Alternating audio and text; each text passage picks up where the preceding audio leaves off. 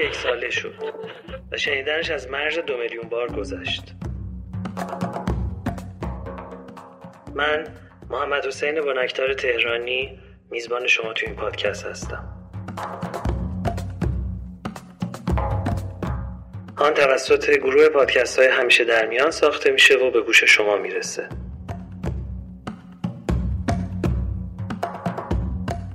شرکت دادگستر اصر نوین های وب هم صاحب امتیازشه.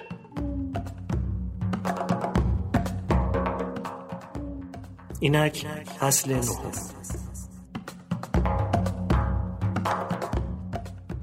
این قسمت خلیفه رسول الله یا شیعه امام کش.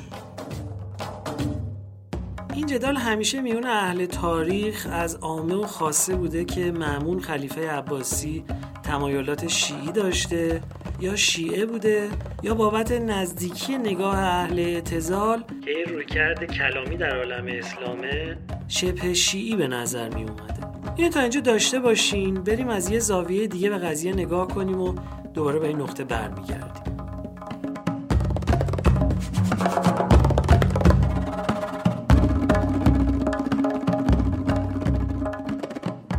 معتزله از جریانهای اصلی کلامی در میون اهل سنت بودن اونا برخلاف اهل حدیث که انبوه حدیث های اصیل و جلی پیامبر و صحابه رو مورد توجه خودشون قرار داده بودن عقل و خرد رو به تنهایی برای پیروی از اسلام راستین کافی می‌دونستن. و حتی گاهی نظرات فلاسفه رو با دین مخلوط می‌کردن.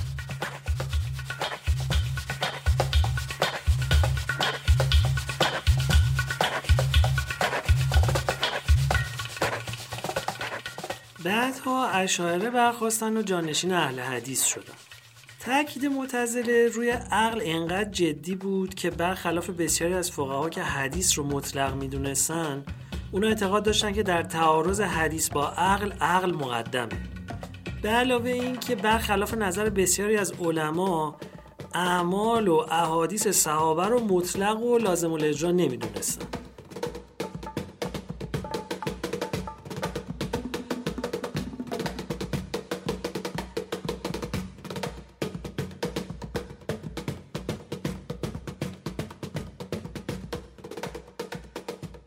اما اساسی ترین و در این حال بحث برانگیز ترین موزگیری معتزله در بحث حادث و قدیم بودن قرآن پیش اومد. یعنی مخلوق بودن و غیر مخلوق بودن قرآن. که حالا می‌بینیم که معمون هم روی این مورد خیلی ایستادگی می‌کنه.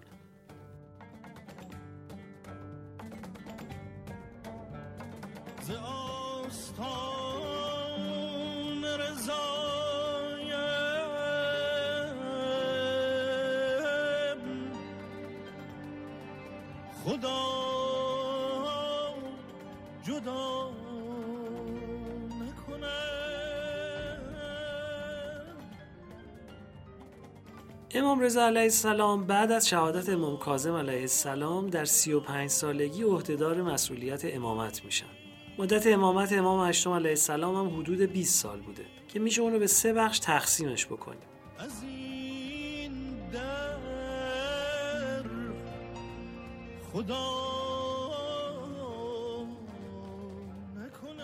ده سال اول امامت اون حضرت همزمان با دوره زمامداری هارون عباسی بوده پنج سال بعد هم مقارن با خلافت امین فرزند کوچیکتر هارون بوده.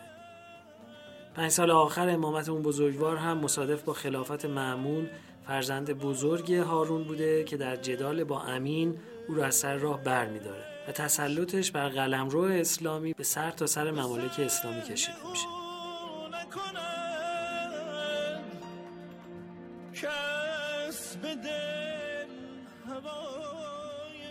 همونطور که تو شبای دوم و چهارم رمضان گفتیم عباسیان با سوء استفاده از شعار رضا من آل محمد و محبت ایرانیان نسبت به علویان قدرت رو قبضه کرد.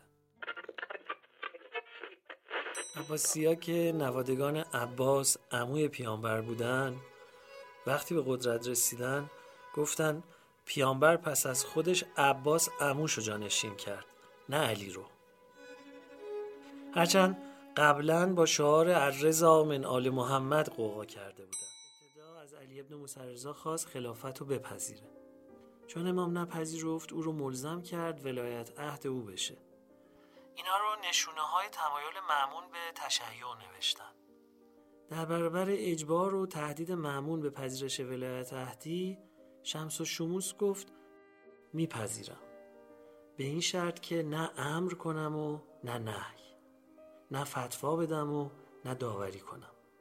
نه کسی رو منصوب کنم و نه کسی رو معزول کنم.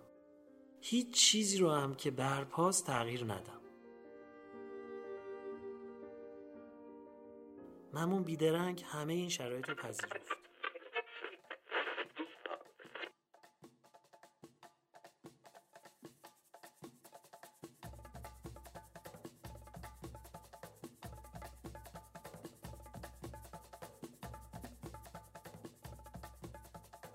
پس از به قدرت رسیدن هم علویان سخت گرفتن و بسیاری از اونها رو از جمله محمد نفس زکیه حسین ابن علی شهید فخ و امام جعفر صادق و امام موسی کاظم علیه السلام رو به شهادت رسوند. ولی گذر زمان نشون داد که این سیاست عباسیان هم با شکست مواجه شده مردم بیش از پیش به اهل بیت اسمت علیه السلام گرایش پیدا کردن و این گرایش حتی میون خانواده خلفا و درباریان هم رسوخ پیدا کرد مثلا میگن زبیده همسر هارون الرشید و نوه منصور عباسی و بزرگترین زن خاندان عباسی شیعه شد. وقتی هم که هارون از اون قصه اطلاع پیدا کرد سوگند خورد که او رو طلاق میده.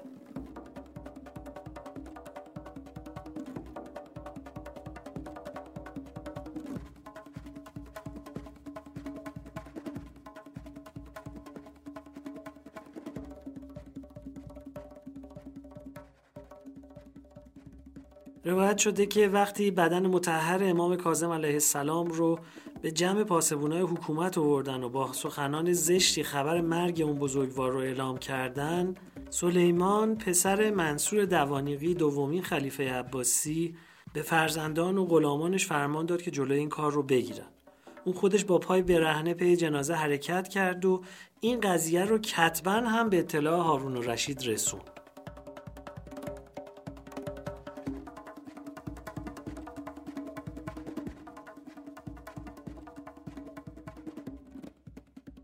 هارون هم در پاسخ براش نوشت که ای امو سله رحم کردی.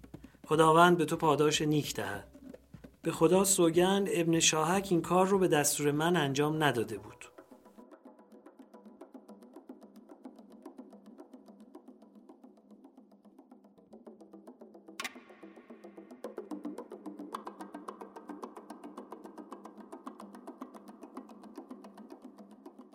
خلاصه اینکه همه این قل و غم ها و قتل که صورت می‌گیره به خاطر حراس عباسیان از شورش علویانه. میگن که یحیی ابن خالد مرمکی وزیر بزرگ هارون عباسی درباره امام کاظم علیه السلام سعایت و بدگویی می‌کرد و مقدمات شهادت اون حضرت رو او فراهم کرد. بعد از شهادت ایشون درباره امام رضا علیه السلام به هارون میگه که پس از موسی بن جعفر پسرش جای اون نشسته و ادعای امامت می‌کنه.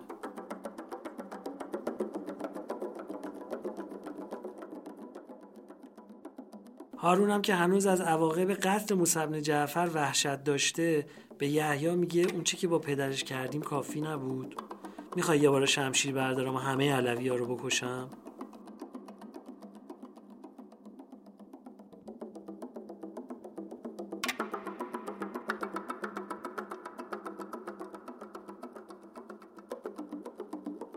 بیم وحشت باعث میشه که یک فرصتی برای امام هشتم علیه السلام اتفاق بیفته و ایشون هم از فرصت به دست اومده آشکارا استفاده می‌کنن و بی هیچ پرده پوشی امامت خودشون رو اظهار می‌کنن. در حالی که می‌دونیم امام صادق علیه السلام پنج نفر رو وسیع خودشون می‌کنن تا وسیع برگزیده ایشون از گزند دشمنان در امان بمونه.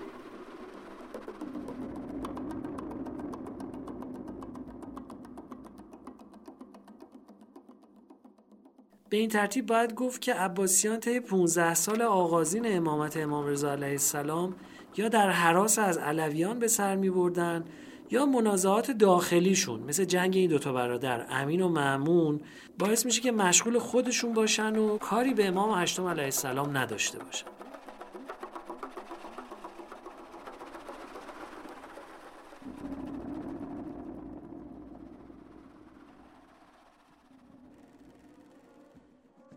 بعدها که امام رضا علیه السلام به ولایت عهدی می‌رسن اونجا میگن که همانا ولایت عهدی هیچ امتیازی بر من نیفزود هنگامی که من در مدینه بودم فرمان من در شرق و غرب نافذ بود.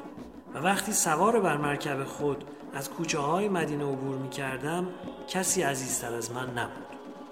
من در مسجد پیامبر می نشستم و دانشمندانی که در مدینه بودند هرگاه در مسئله در می ماندند همگی به من ارجاع می دادند و مسائلشان را نزد من می فرستادند و من به آنها پاسخ می خب از اینجا پیداست که حراس عباسیان و بعد هم منازعات و درگیری هایی که بینشون بوده باعث شده بوده که امام هشتم علیه السلام یک فراغتی در مدینه داشته باشن و با قوت بتونن امامت خودشون و هدایت مردم رو پیشبری کنن.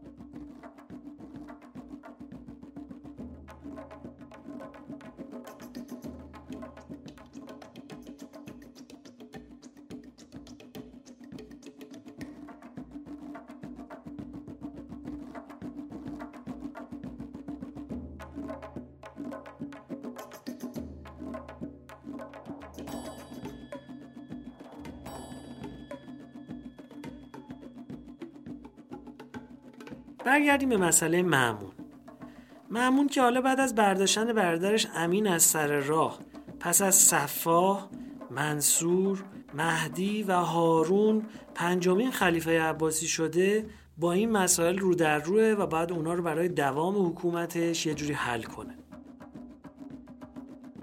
اول مسئله رقابت ایرانی و عربه که تمام عراقین رو یعنی عراق عرب و عراق عجم رو در خودش میسوزونه.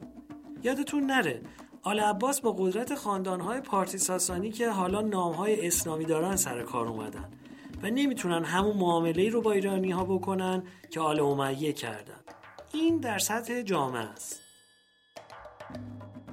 دوم تقابل روش اداره و حکمرانی ایرانی و روش اداره قبیله‌ای اعرابه که این در سطح عالی حکومته. برمکیان رو که خانواده ایرانی بودن هارون پدر معمون پس از سالها معانست از سر را برداشته. ولی فضل ابن سهل که معمون بهش لقب زوریاستین رو داده هم فرمانده کل قوای به تعبیر امروز هم نخست وزیر. که در مرو عظمت خراسان رو بازیافته می‌دونه و تلاش داره که خلیفه رو در خراسان نگه داره. از اون طرف هم در بغداد آل عباس هیچ خوش ندارن که کفه ایرانی حکومت سنگین بشه. سومین مسئله قیام های علویان حجاز و یمن و بخش های مختلفه که اونا مناطقی رو خود مختار به نام خاندان پیامبر شکل دادن و شیعیان مدعی حکومتن و آل عباس رو قاسب می‌دونن و جامعه هم به اونها خوشگمانه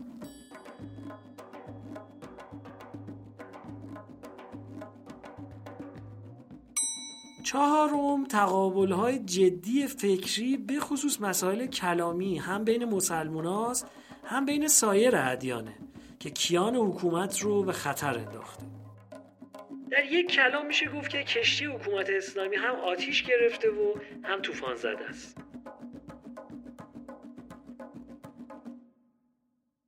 اینجاست که معمون فکر بکری می‌کنه و تلاش می‌کنه با جابجا کردن یه مهره چنان برگ برنده ای رو رو کنه که در تمام زمینه هایی که اینجور گیر افتاده و به حسب ظاهر همه چیز از دستش در رفته دست بالا پیدا کنه. و الحق هم کارستان می‌کنه. هرچند همه چیز اونجور پیش نمیره که به ذهن ماها میاد.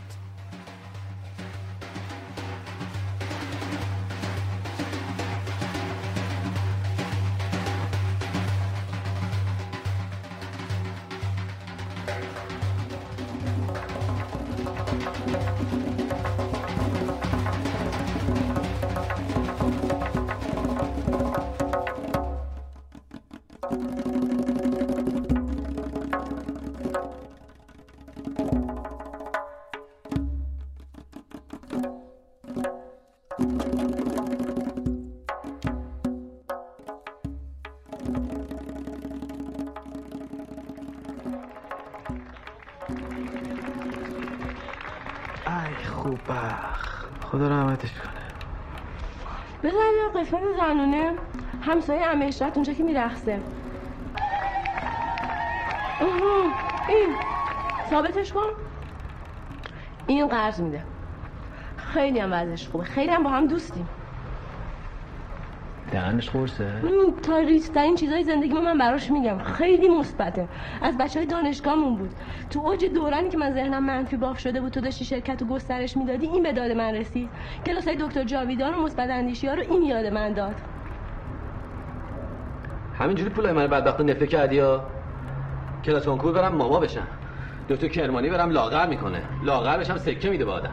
بریم دیزین با بچه ها دلم می‌خواد سایت داشته باشم. قبل تلفن من قد کاف سلطانی. بریم با بچه وبلاگ نویس آران بیتگول بریم ارده ها سر خاک سهراب سپهری. پلیس بچه پنج 16 17 ساله زن گنده پاشته رفته قمصر کاشون جشن گلاب گیرون. می‌خوام بدونم الان تو این بدبختی و بیپولی این آقای سهراب سپهری یه دهشه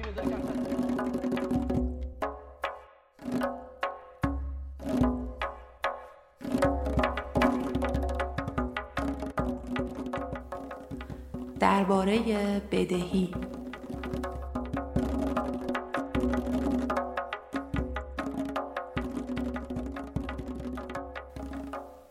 معاویت ابن وحب میگه که به امام صادق عرض کردم.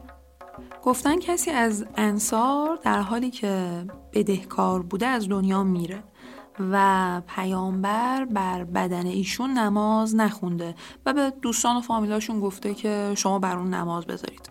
تا اینکه یکی از بستگان متوفا دین او رو ادا می‌کنه و بدهی او رو زمانت می‌کنه. حضرت صادق فرمودن که بله درست شنیدی. رسول الله این کارو کرد تا بقیه عبرت بگیرن و بدهی های خودشون رو به هم بدن و اساس بدهی داشتن رو کوچیک نشمارن و نسبت بهش بیعتنا نباشن. ولی خود رسول الله و حتی امام حسن علیه السلام و امام حسین هر سه در حالی که بدهی داشتن از دنیا رفتن و شهید شدن. از صدر و زیل این روایت برداشت میشه که اصل بدهی داشتن مزموم نیست و اینکه اگر فردی با بدهی از دنیا بره مرتکب حرام نشده. چون پیغمبر و امام حسن و امام حسین علیه السلام معصوم هستند اما اونچه که مزموم هست کوچیک شمردن بدهیه و اینکه کسی رو نداشته باشی که اون بدهی رو ادا کنه یا مالی نداشته باشی برنامه‌ای برای ادای دینت نداشته باشی.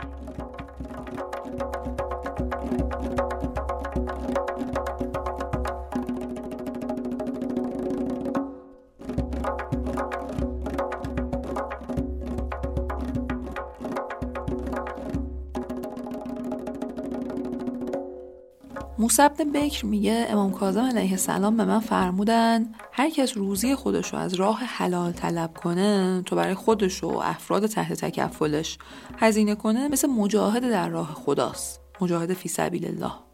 و اگر تو همین حال فقر بهش چیره بشه می‌تونه با توکل به خدا و اهل بیت به اندازه خوراک ایال خودش قرض کنه. یعنی تو کارت رو بکن توکلت رو بکن توسلت رو انجام بده. حالا برو سراغ قرض گرفتن. اونم فقط به این اندازه. حالا اگه این آدم از دنیا رفت و نتونست اونو بپردازه اون بدهی رو امامش باید اونو بپردازه. و اگه نپردازه بار گناه اون به عهده امامشه. چون خداوند فرموده صدقات واجب یعنی زکات برای نیازمندان و مساکین و کسانی که تو گرفتن و جمعآوری زکات کار می‌کنند و بدهکارانه. و این آدم که ما توصیفش رو کردیم هم نیازمنده هم مسکینه و هم بدهکاره. البته از تفاسیر این روایت این هستش که تعبیر امام هم شامل امام معصوم میشه و هم نواب خاص و عام حضرت حجت در دوره غیبت.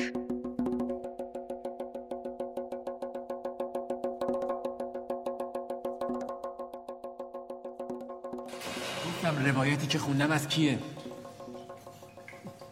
آج آقا نترس نترس. آیسه پرشور بگو روایت از کیه؟ کسی که برای کسب روزی حلال خانوادهش تلاش می‌کنه مثل مجاهد در راه خدا. من از شما ترجمه خواستم. ترجمه خواستم. من گفتم حدیث شریف که خونم از کیه؟ پیامبر. حضرت رسول. سلامت الله علیه. درسته؟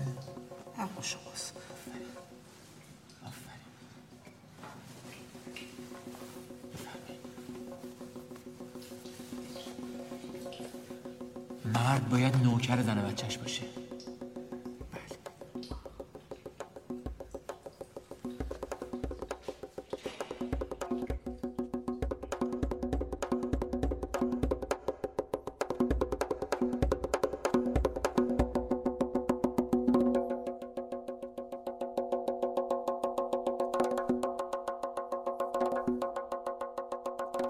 باز یه روایت دیگه هست از همدان ابن ابراهیم همدانی که به نقل از یکی از معصومین گفته من دوست دارم که انسان اگر بدهی دارد نیت پرداخت آن را داشته باشد.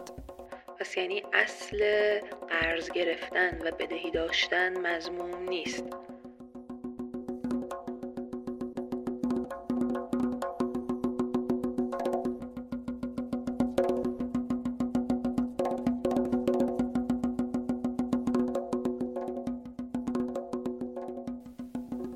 روایت دیگه ای هست. محمد ابن سلیمان نقل کرده که یکی از اهالی جزیره که منظور شبه جزیره عربستان هست.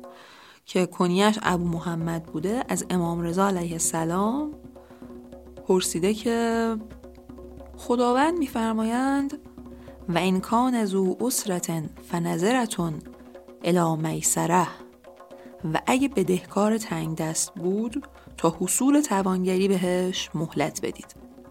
میگه آیا این مهلت دادن که خداوند در قرآن گفته حد مشخصی داره که وقتی یه نفر تنگ دست نزد طلبکار میاد و مهلت می‌خواد بر اون طلبکار واجب باشه که به بدهکار مهلت بده در حالی که اون مال طلبکار رو گرفته و برای افراد تحت تکفلش خرج کرده و نه درآمدی داره و نه طلبی از دیگران داره که هر وقت سر رسیدش برسه بشه مثلا وصول کنه و نه مالی داره جای دیگه که حال بگیم به دستش می‌رسه.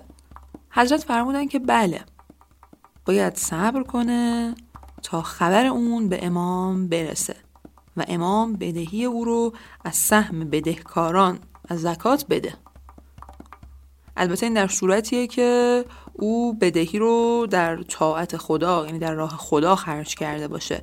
ولی اگه در معصیت خدا باشه که اصلا دیگه این مسیر رو نمیرن و چیزی به عهده امام نیست. میگه من گفتم که پس تکلیف طلبکاری که به اون اعتماد کرده و نمی‌دونه که حالا این در چه راهی استفاده کرده اون پول رو چی میشه؟ میگه حضرت فرمودن باید بدهکار برای پرداخت مالش تلاش کنه تا اینکه با ذلت و خاری هم که شده اون بدهی رو بپردازه. البته اینم بگیم که یکی از موارد مصرف زکات همونطور که در روایت قبل گفتیم پرداخت بدهی بدهکارانه. اما اما اگر در راه خدا اون پول مصرف شده باشه اگه نشده باشه گفتن که بر عهده ائمه و نواب خاص و عام نیست. اونطور بیشتر فقها گفتن خب اینجا حق طلبکار ممکنه که ضایع بشه. در نتیجه جواز پرداخت بدهی رو که معلوم نیست اون مال در چه راهی خرج شده رو هم از زکات دادن. اینم بگم که این نظر همه فقها نیست.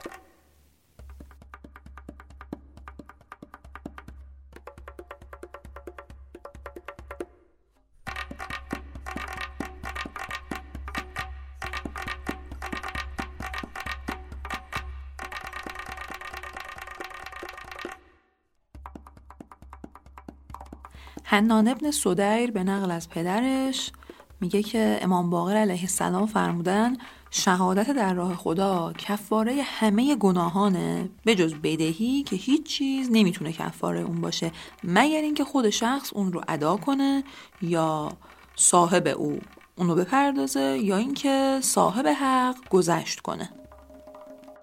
اینجا تفسیر میشه که صاحب او یعنی ولی او وارث او یا امام معصوم و نواب خاص و عام.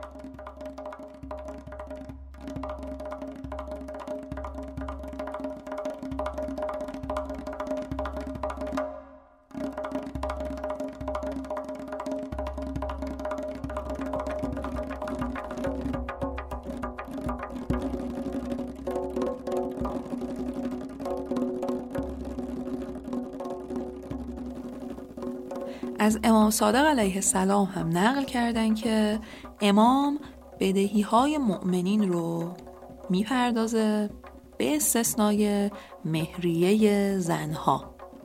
یعنی مهریه زنها با شوهرانشونه و این دین از گردن اونها به هیچ وجه برداشته نمیشه.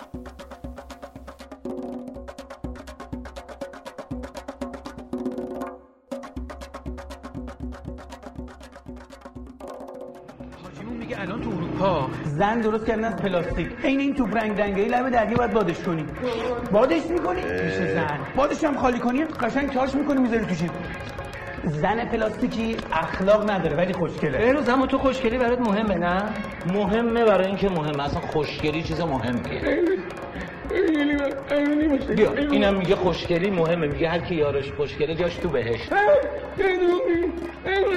چی میگی بابا تو هم؟ اصلا میگه خوشگلی باید درونی باشه. نمی‌دونم بسازی و خانمی میگه مش حرف مفت بی زن بخواد خوشگل باشه اخلاق نداشته باشه ارزش زندگی کردن نداره. فرمایشا میفرمایی. من باهاش زندگی می‌کنم نوکرشم هستم حتی اگه بهت بدی بیرا بگه کم محلی بهت بکنه تحقیرت کنه. خوشگل باشه موردی نداره.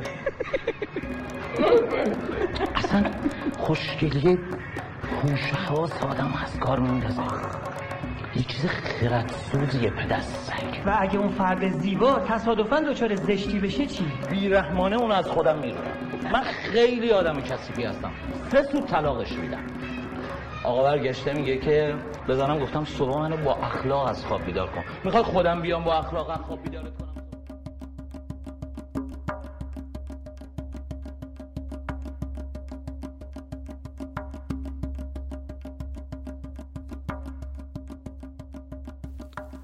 ابو سمامه میگه به امام جواد عرض کردم من با اینکه بدهی دارم می‌خوام در مکه یا مدینه اقامت کنم. شما چی میگید؟ حضرت فرمودن برگرد و بدهی خودتو درست کامل بده و وقتی که دیگه هیچ بدهی نداشتی حالا می‌تونی بری خونه خدا یا دیگه اصلا می‌تونی به ملاقات خدا بری کلا. با خیال راحت برو. ولی بدهی تو بده بعد برو. و این عبارت هم گفتن در پایان که ان المؤمن لا یخون یعنی مؤمن هیچ وقت خیانت نمی‌کنه.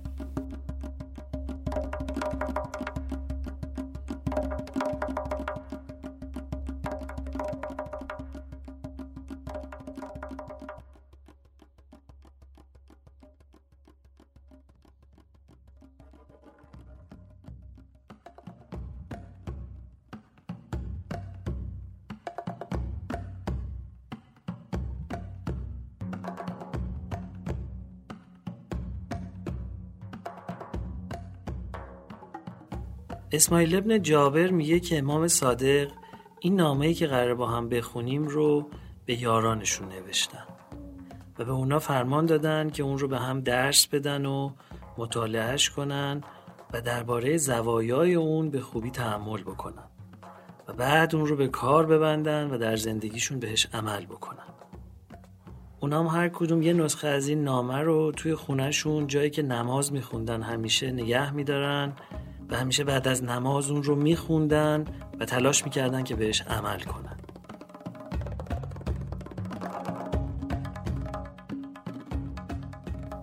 اسماعیل ابن مخلد سراج هم گفته که این نامه از طرف امام صادق علیه السلام به همه یارانشون اون روز ابلاغ شده بوده.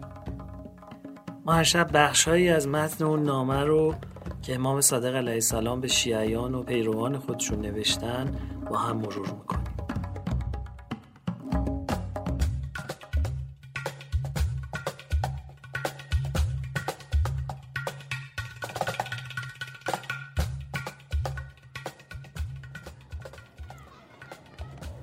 ای جمعیت قرین رحمت و رستگاری راستی که خدا دین خوبی که به شما داده آن را به ولایت ائمه کامل کرده است.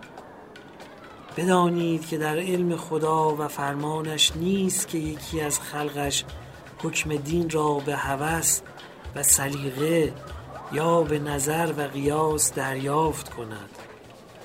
خدا قرآن فرود آورده و هر چیزی را در آن بیان کرده و برای قرآن و آموختن آن اهلی مقرر داشته و برای آنان که خدا علم قرآن را به آنها سپرده روا نیست که به دلخواه و رأی و قیاس معنی آن را تفسیر کنند.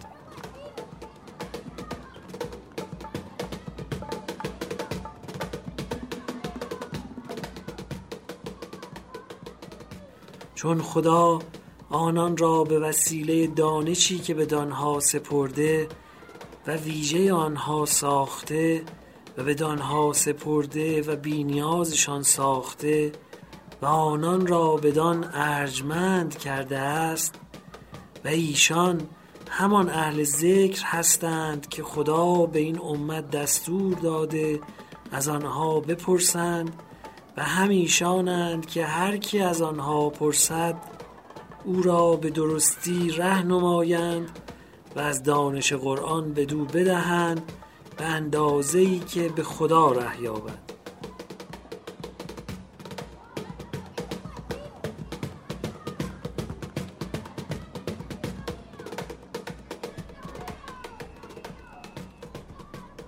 به اجازه خودش و به همه طرق حق و همانانند که نباید از آنها و از مسئله آموزی و دانشی که خدا آنها را بدان گرامی داشته و نزد آنها سپرده رو گرداند.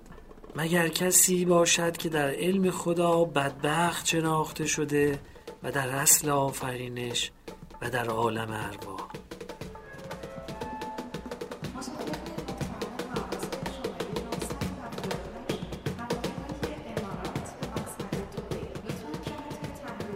و آنانند که روگردانند از سؤال اهل ذکر و از آنها که علم قرآن را بدانها داده و نزد آنها نهاده و سؤال از آنها را واجب کرده.